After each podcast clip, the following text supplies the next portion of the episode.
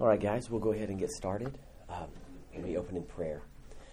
Father, we are grateful this morning that we have the privilege of considering you and your word and how all of this applies to the human heart and to the particulars of our lives. And we just ask that you give us wisdom and discernment. In Christ's name, amen. Okay, so last week we emphasized the authority of Scripture in soul care. There are so many voices in our culture that are telling us what the problem is and giving us the prescription for cure.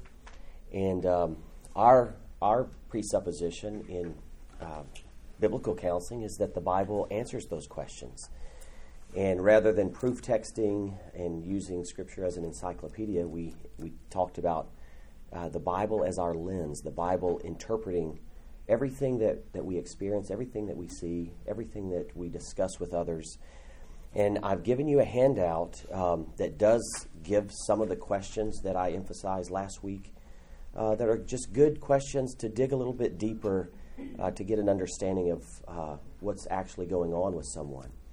It is always helpful, I think, in ministering to others when I'm asking these kind of questions. I really am interested in what's going on, but I'm also interested in what the person believes is going on. Everyone that you sit down with to minister to already has a theory of the issues. And that theory may be driven by Scripture, or it may be driven by one of these other voices in our culture. So it's important just to get a good grasp on where's this person coming from, and some of the questions that I've given you there can be helpful to that end. Today we're going to look at another aspect of Scripture, and I think this is a very important aspect. And then in the coming weeks, we're going to start digging into the details of God and how He is relevant in soul care. We're going to look at human nature and what motivates people, what makes people tick. And towards the end of this class, we'll actually do some case studies together where we'll talk through that. But today I want to talk about the use of Scripture in soul care, because when we decide to sit down with someone and we are relying on the Bible as our source, as our foundation, we have to ask the Lord to give us very humble hearts in doing that, because we could be very abusive with a very important and powerful book. And so today we're going to emphasize that. I want to start with a few quotes here. Charles Spurgeon said, "In order to be able to expound the Scripture, you will need to be familiar with the commentators. A glorious army, let me tell you, whose acquaintance will be your delight and profit." Spurgeon just pointing to the fact that we need the counsel of other scholars in our lives to really understand what the Bible is saying. So commentaries are a very important part of our work. D.A. Carson said this: "Make a mistake in the interpretation of Shakespeare's plays, falsely scan a piece of Spenserian verse, and there is unlikely to be an entailment of eternal consequence. But we cannot lightly accept a similar laxity in the interpretation of Scripture. We are dealing with God's thoughts. We are obligated to take the greatest pains to understand them truly and explain them clearly." And then George Carlin, not the greatest theologian in the world, but this statement is true. Religion is just mind control. And so we don't want to fall into that category where we're simply using Scripture as a means to control people, as a means to manipulate people, as a means to beat people up, Bible thumping. Very often when I'm working with someone, and if they're wrestling with a particular passage, or maybe they're wrestling in their own faith, we wrestle together. Rather than me just force something down their throat, I want to know, why are you struggling with this particular passage? Why are you struggling with this particular truth?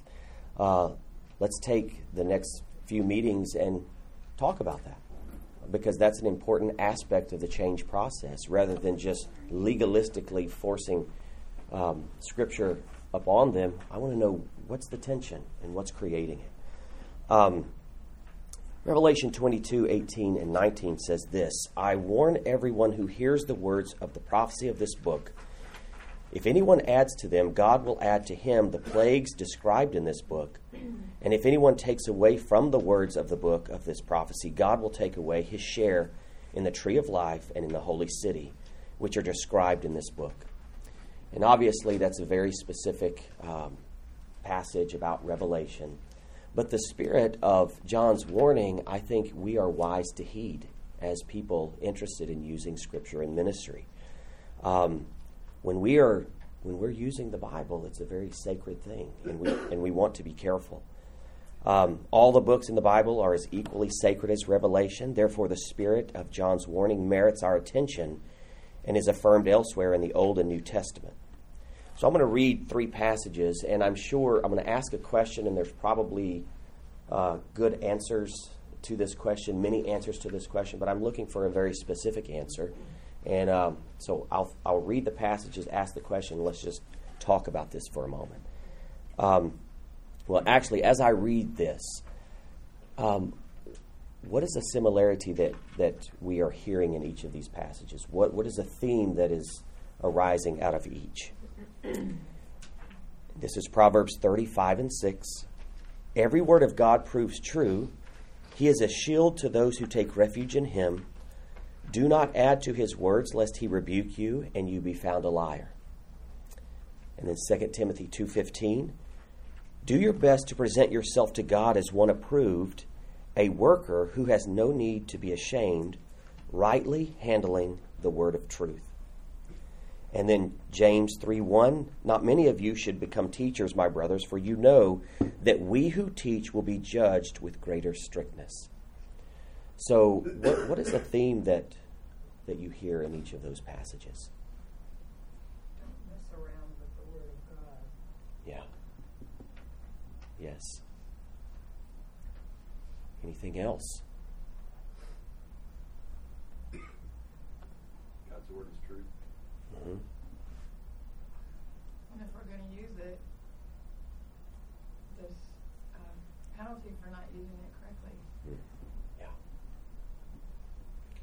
The element of unselfishness throughout all those passages. Mm-hmm. And is there a relational imperative in each of those? I mean, when it says will be rebuked, who is that pointing to? But who's the rebuker? Yahweh. God. Yeah.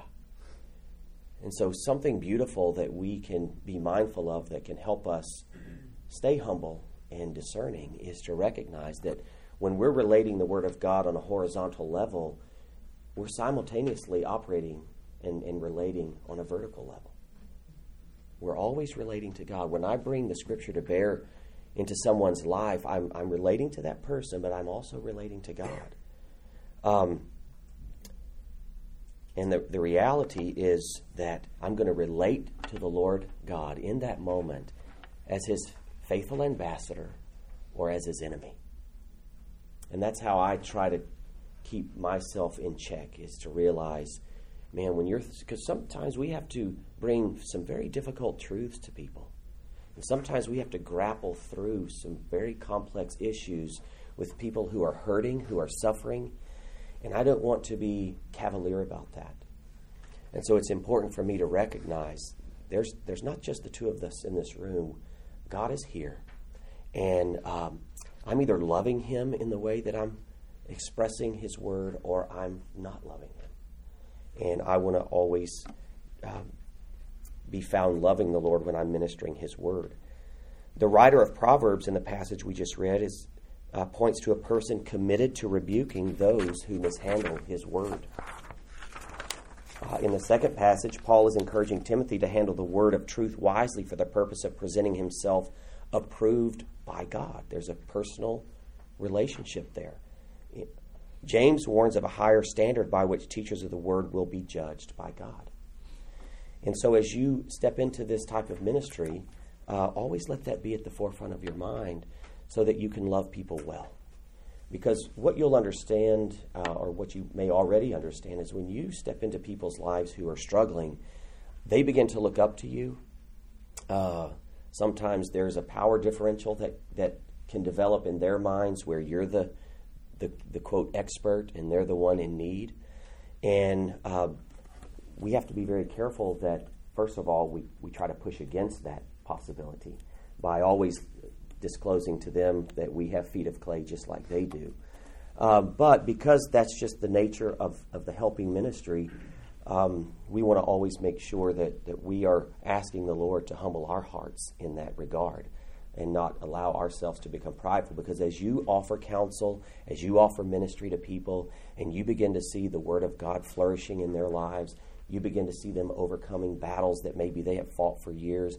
There's a temptation there to take ownership of that as though you are the agent of change there, or that you are the one that did something special in their lives, which then gives you a false sense of power, and then you begin to use the word in this cavalier way. And we just want to always be very careful that we're using Scripture in a way that honors the Lord, loves the Lord, and never puts us center stage, where God is always center stage.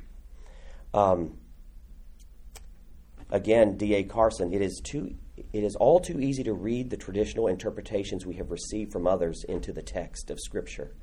Then we may unwittingly transfer the authority of Scripture to our traditional interpretations and invest them with a false, even an idolatrous degree of certainty. So even when we're coming to Scripture with sound theology, we have to be very aware and mindful of our own presuppositions, our own biases. We may be coming to people who don't really share our form of theology, or may not be aware of a Reformed theology. And we don't want to put our theology to the side. Our theology must drive what we're doing. But we want to be careful and sensitive that others have presuppositions about the Bible. I minister to a very broad spectrum of denominations. And we just have to learn how to be creative in how we're bringing sound theology into that situation without slamming people down with a hammer, okay? And we need to become wise stewards of Scripture in terms of exegesis. What is exegesis of the Bible? What does that term mean? Letting the Bible speak for itself. Letting the Scripture speak for itself. Okay. Other thoughts? I was going to say bringing to light. Bringing to light. Okay. Study and interpretation of Scripture. Yes. Simply put, it is a term that refers to the critical interpretation of a specific text, verse, or verses in the Bible. If we exegete a passage well, then we will interpret the passage in a manner that most closely reflects the original meaning the author intended. Another word is eisegesis. What is that? Anyone know? Turning your own thought onto it. Yes.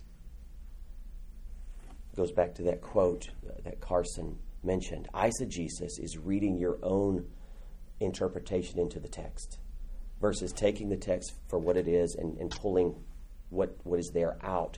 We bring our own ideas to the text, and we'll go over a very common example that I see in counseling, okay? In 1977, when Christian psychology and Christian counseling was really coming onto the scene, eisegesis was flourishing in the self-help world of the Christian community. And a guy named J. Robertson McQuilkin noted this, but if the hermeneutic of Scripture, the basis of interpreting Scripture, is from the perspective of cultural anthropology or naturalistic psychology, Scripture is no longer the final authority. Cultural relativism, environmental determinism, and other anti-biblical concepts seep in and gradually take control. So we're coming back to this reality that everyone that you sit down with has heard many voices about who they are, what their problem is, and what they should do about it. And we have to be careful also that, because we are also subject to those voices. And we want to make sure that we're not letting secular ideas interpret who people are. Or we don't want to bring those secular ideas onto Scripture and then interpret Scripture in light of those secular ideas. Here's a huge example. Mark 12:29 through 31. The most important is this: Hear, O Israel, the Lord our God, the Lord is one. And you shall love the Lord your God with all your heart and with all your soul and with all your mind and with all your strength. The second is this: you should love the Lord as yourself. There is no other command greater than these. So, you should love the Lord with all your heart, with all your mind, all your strength, and you should love your neighbor as yourself. How many commands are in that passage? 10? Summary of the Ten Commandments. True. Very true. That was a good spin. But it's true. Sounds like two. Sounds like two? Yes. Love God, love your neighbor. Okay. What do you think, how do you think some people tend to interpret that in our culture? How many commands? Love 3. And what are the? Love yourself. It's a huge thing in our day. Okay? Self-esteem has crept into the church, and it's a very distorted understanding of who we are. And if you read the research, do you know some of the populations with the highest self-esteem, or one of the populations with the highest self-esteem? Prisoners who have committed violent crimes. When they've given self-esteem assessments, very often they are the ones that hold the highest self-esteem. When the culture, the secular culture, tells us that generating a high self-esteem is supposed to prevent crime, what the research is showing us is that the criminals are the ones that really think very highly of themselves. Research is also showing us that the more that we are teaching self-esteem in the classroom, grades are plummeting, where this is really emphasized. And this is because rather than learning math and science, that hour is being taken up by a class that teaches children not to think poorly of themselves should they fail. And so it's really, the research is going against what the self-esteem movement has shown us. And that movement really came as a push against Christianity. Nathaniel Brandon was the guy that wrote the first major book on self-esteem. And the whole book is about we are evolved animals, and we need to get rid of the religious rhetoric that makes us feel guilty, and we need to learn to really think highly of ourselves. So this idea crept into the Christian community. There's one book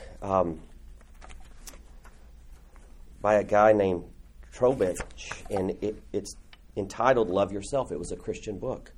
And in that, he says, only when I have accepted myself can I let go of it, and can I become selfless. And there are many books, very popular books in the Christian community, that would buy into this idea that until you learn to love yourself, you can't love God and other people.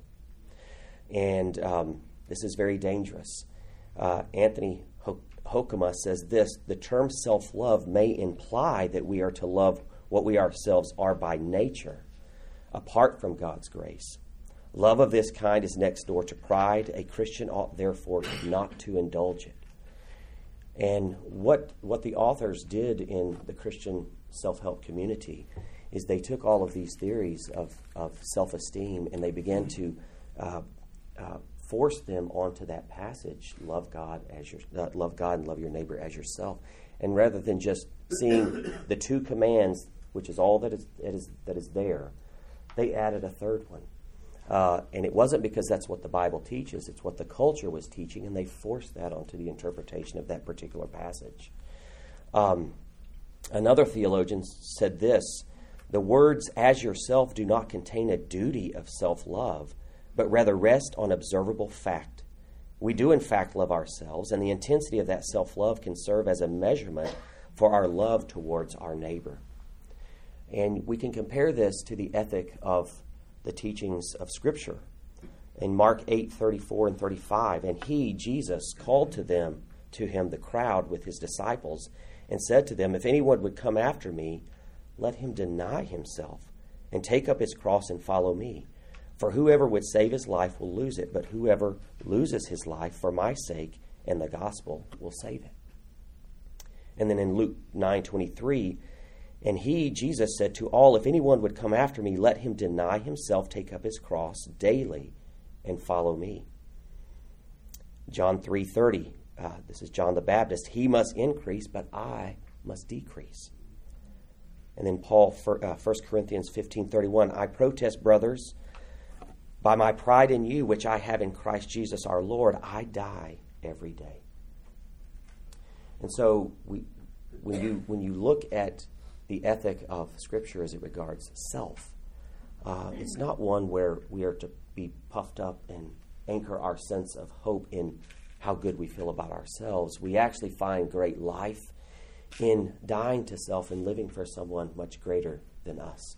I have a question. I agree with you completely about puffed up and puffing up our self-esteem, but I'd like to explain, one, it sounds to me like those verses are not really speaking of low self-esteem, they're speaking of sacrifice. It's true. But can you speak to the opposite side of, we typically would say, we don't want people to have low self-esteem, to think so poorly of themselves that they, and how do you put that into that? And so this goes to the idea that in order to really understand who we are, we always have to look at ourselves in light of God. And so we are created creatures, created in the image of the Lord. And so we have significance. We have value and beauty and worth because we belong to God. When we root our identity in the gospel, there are many beautiful things there that remind us who we are, but it's not in and of ourselves. It's not who we are by nature so much as it is who we are in Christ. We are righteous. We are holy. We bear His perfection because we're united in Him. And so really when we contemplate who we are, it shouldn't cause us to navel gaze and look at all of our qualities and then become what the King James Version would say, swollen with conceit. But rather, when we think of ourselves, who should it point us to immediately? Christ. Jeremy, I've gotten a lot out of Tim Keller's book, The Freedom from Self-Forgetfulness. It's a great little book. And it's not a long read, but it addresses exactly what you're talking about.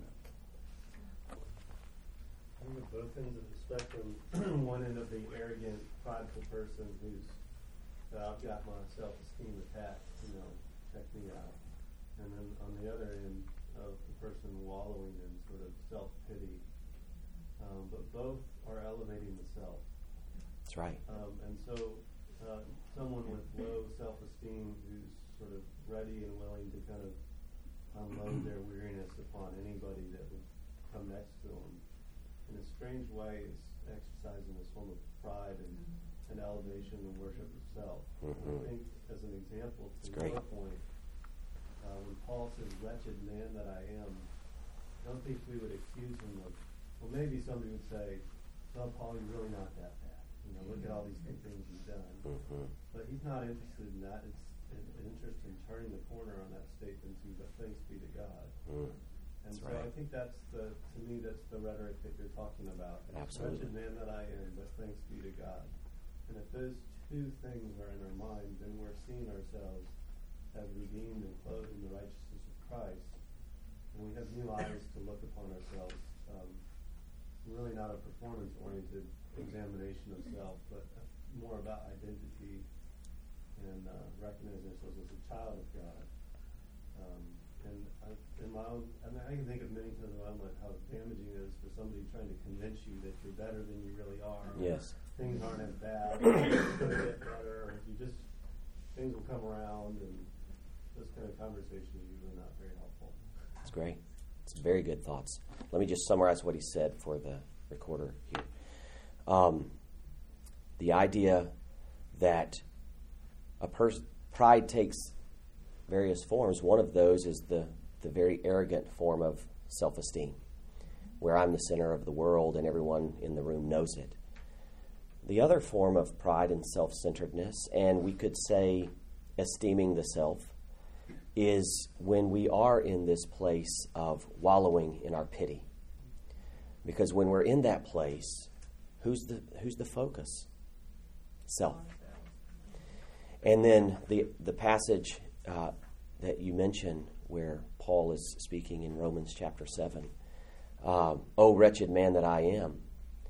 And he asked a question right before that because he's really struggling. Who is going to save me from this body of death? O wretched man that I am. Thanks be to God through Jesus Christ.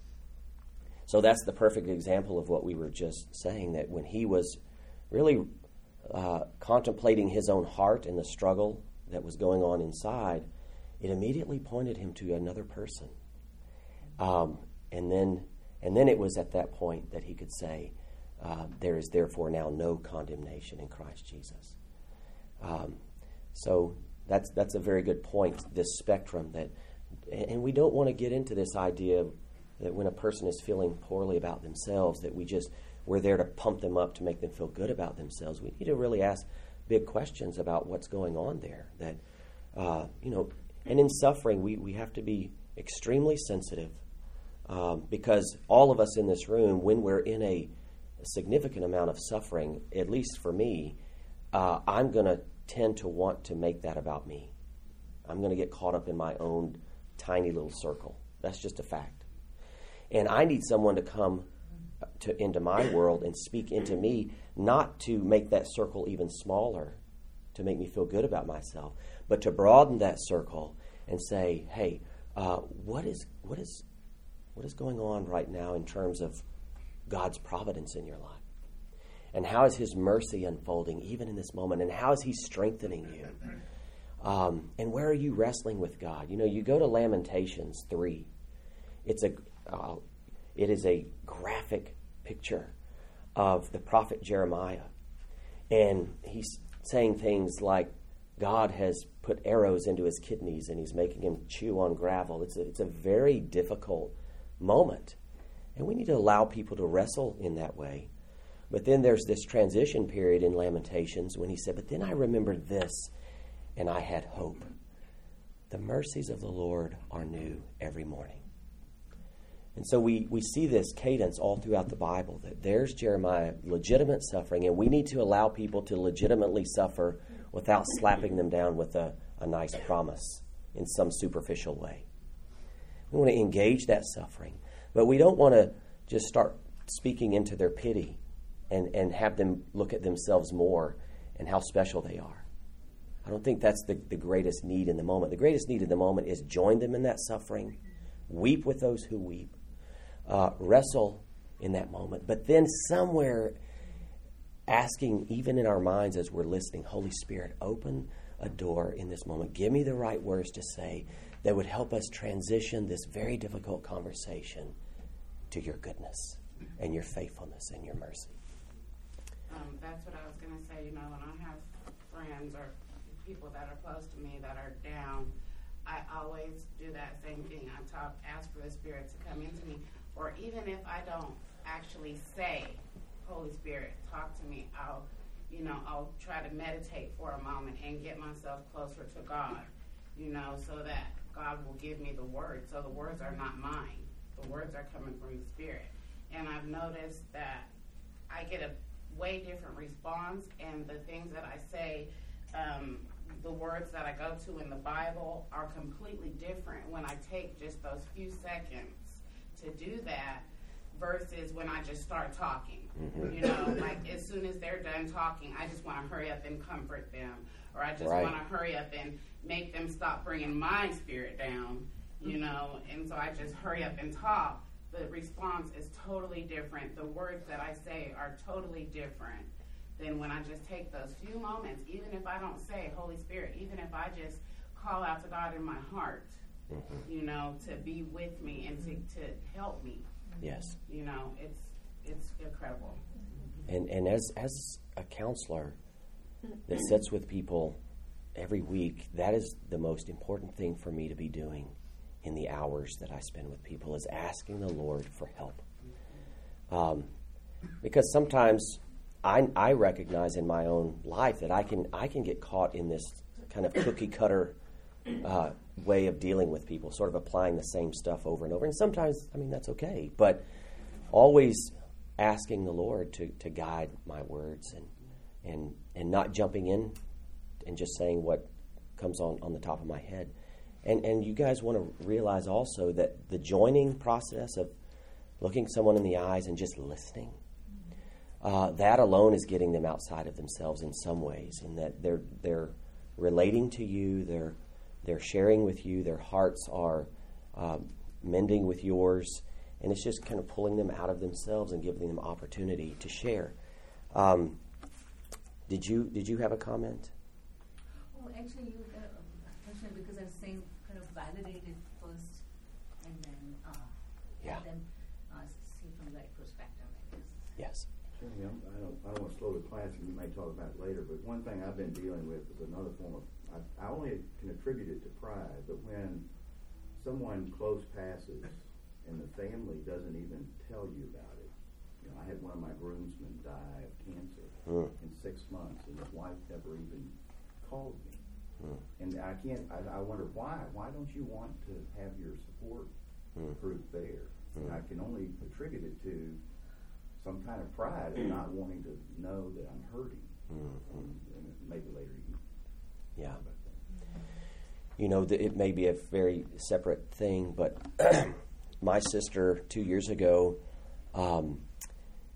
bore a child who had trisomy 18, and that baby lived about 10 minutes. Very dark. Probably the darkest experience I've ever experienced in my life. But I remember watching her just close everyone off. Grief, people respond in very, very different ways. Some people need to be around everyone. Some people close themselves off, and that's not good. But I'd be surprised what you're saying. It may just be a real intense. It's just absolute, devastation. And there could be pride there, but when people lose a loved one like that, there's just a myriad of ways that they respond, and sometimes people really do isolate. So this idea, this small example of how scholars in psychology use the self-esteem literature to infuse into the Bible something that it did not say is a great lesson, and we need to make sure that we're looking for that kind of thing on any topic when we're dealing with the Bible, that when we're sharing Scripture, that we're not giving platitudes from some self-help book, but we're truly drawing out what the Bible is telling us in this particular passage. And so I'm going to read over some things that you may be familiar with these things, but it's always good to be reminded of them, and these are all in the handout. But what are some helpful steps to doing good exegesis? Number one, select and identify your passage. Start by browsing the whole book to see the whole picture of what is going on. So it's very important that when you're reading a verse of Scripture or you're using a section of a particular chapter, are you familiar with what the entire book says? Are you familiar with the themes of what Romans is about or what Colossians is about? Because that will definitely influence how you're interpreting the passage. Jeremy, did you have any more handouts? Because a couple people don't have them. They were on that back chair. No?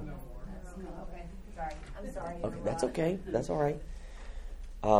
If you didn't get one, just let me know, and I'll bring some extras next week. Explore the general meaning of the passage. What does it say? What is it? Who is the author? What is the intent of the passage? What is the major theme of that particular passage? And what is the storyline in which that passage is found? Number three, explore the specific meaning of the passage. How is the passage arranged? What is the sequence of thought? What are the context and or the background? Look at the grammatical structure such as nouns, verbs, etc. Examine the significance of individual words and phrases. Look at other translations. What are the intentions and propositions? What are the problems and the solutions? Are there any theological terms that need to be researched? That's always good. If you don't know a word, or if you don't know a specific meaning of something, it's always good. That's where we go back to Charles Spurgeon, and he said, the commentaries are very important to our study, because there are scholars that have gone before us that have put a lot of time and energy into writing what they believed was the most accurate interpretation of a particular passage. Explore the context. What is the historical setting? What is the literary setting? What is going on preceding and following the text? What was going on at that time of history? Who is the author, and what does he bring to the passage? When and where was the book written? To whom was the book written? What are the cultural considerations? What are the relationships to other passages? What are the facts? And how do they compare to your opinions? Number 5, explore the contents. What are the different topics involved, and how do they relate? Are there phrases or words repeated? Why are they repeated? What are the ethical teachings? What are the precepts? What do you recognize, and what do you need to research? So, moving into the lives of people through soul care, and I've been doing this a long time, but it's constantly pressing us into researching Scripture at a deeper level, which is good for us. We're always learning something new about the Word. We're always learning something new about God. Put it all together. Make sure you do not spiritualize something that is not there. Make sure not to allow your experience to dictate your interpretation or teaching. Make sure not to justify your opinions by twisting Scripture to fit your opinion. Make sure not to make dogmatic statements that are not justified, such as the way of dress, going to movies, etc. And then here are some tips that Darwin, he helped edit my book on the theology, and here are some things that he added to this. Ask questions. What is the theme of the passage? What is it really about? What is the context of the verse I'm studying? What do all the particular words, notice every word by emphasizing them, and phrases mean? What do I learn from the connections between phrases, and what is the flow of thought? Other useful tools are to read the notes in your study Bible. If you don't have a study Bible, get one. ESV or NIV, he recommends. Use the cross-references in your study Bible. Always compare Scripture with Scripture. Again and again, other passages that talk about similar subjects will help you understand a passage you are studying. This is one of the most important things you will do. Closely related to the cross-references, look up important words from your passage in the concordance in the back of your study Bible, where you will find other passages in which that same word is used. Look up difficult words in a dictionary, or use the articles in the back of your study Bible. The ESV has excellent articles on Bible doctrine and Bible ethics that will provide much help on many subjects. Write down what you do understand about the passage as you make observations. Write down questions about what you don't understand. Ask your mate, your parent, your pastor, your leader, or Sunday school teacher about things you simply cannot understand. And eventually buy good commentaries recommended by your leaders that can give you further help in particular books of the Bible you want to study. And while that might seem academic, all we're emphasizing today is when we step into soul care or biblical counseling, whatever word we want to use, we want to make sure that we are being good stewards of God's eternal truth. And we want to recognize the implications that if we aren't good stewards, number one, we are pushing against God. We're abusing His words. We're using His words to manipulate people in ways that are sinful. And then secondly, if we are guilty of that kind of thing, then we're abusing another human being. We're harming another human being. And for me, that's critical. I think when I was younger, as a counselor, I found maybe pride in being able to give advice. Here's what you should do. Here's what you shouldn't do. But over time, the Lord has helped me to back up on just being an advice giver and learn how to help people wrestle with the scriptures themselves and make sure that I know enough about the scriptures that I'm helping guiding them along.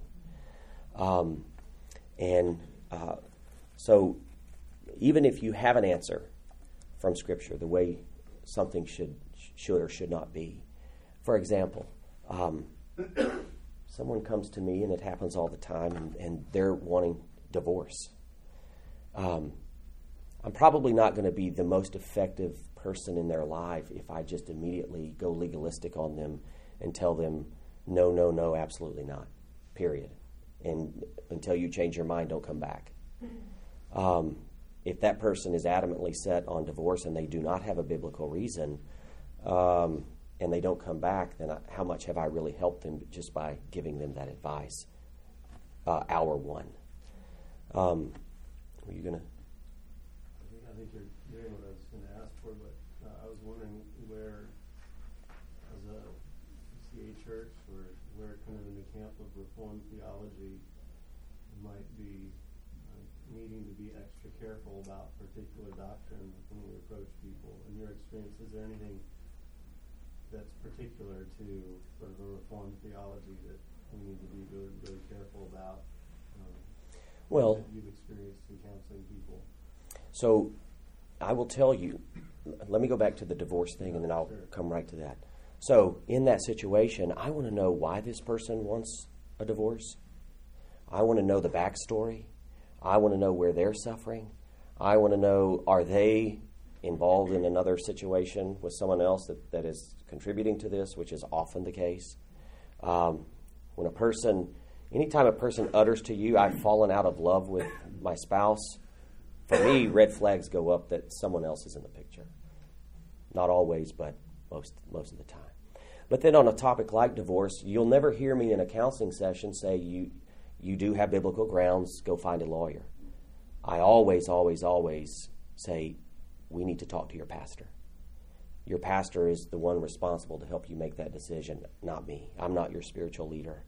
I'm a servant of the Lord, just like you, and we need to get that individual involved. And our church here is the best church in all of the Metroplex, and I deal with lots of them, to handle that kind of thing. So entrust whoever you're caring for. If you run into a situation like that, trust the elders, because they're amazing in dealing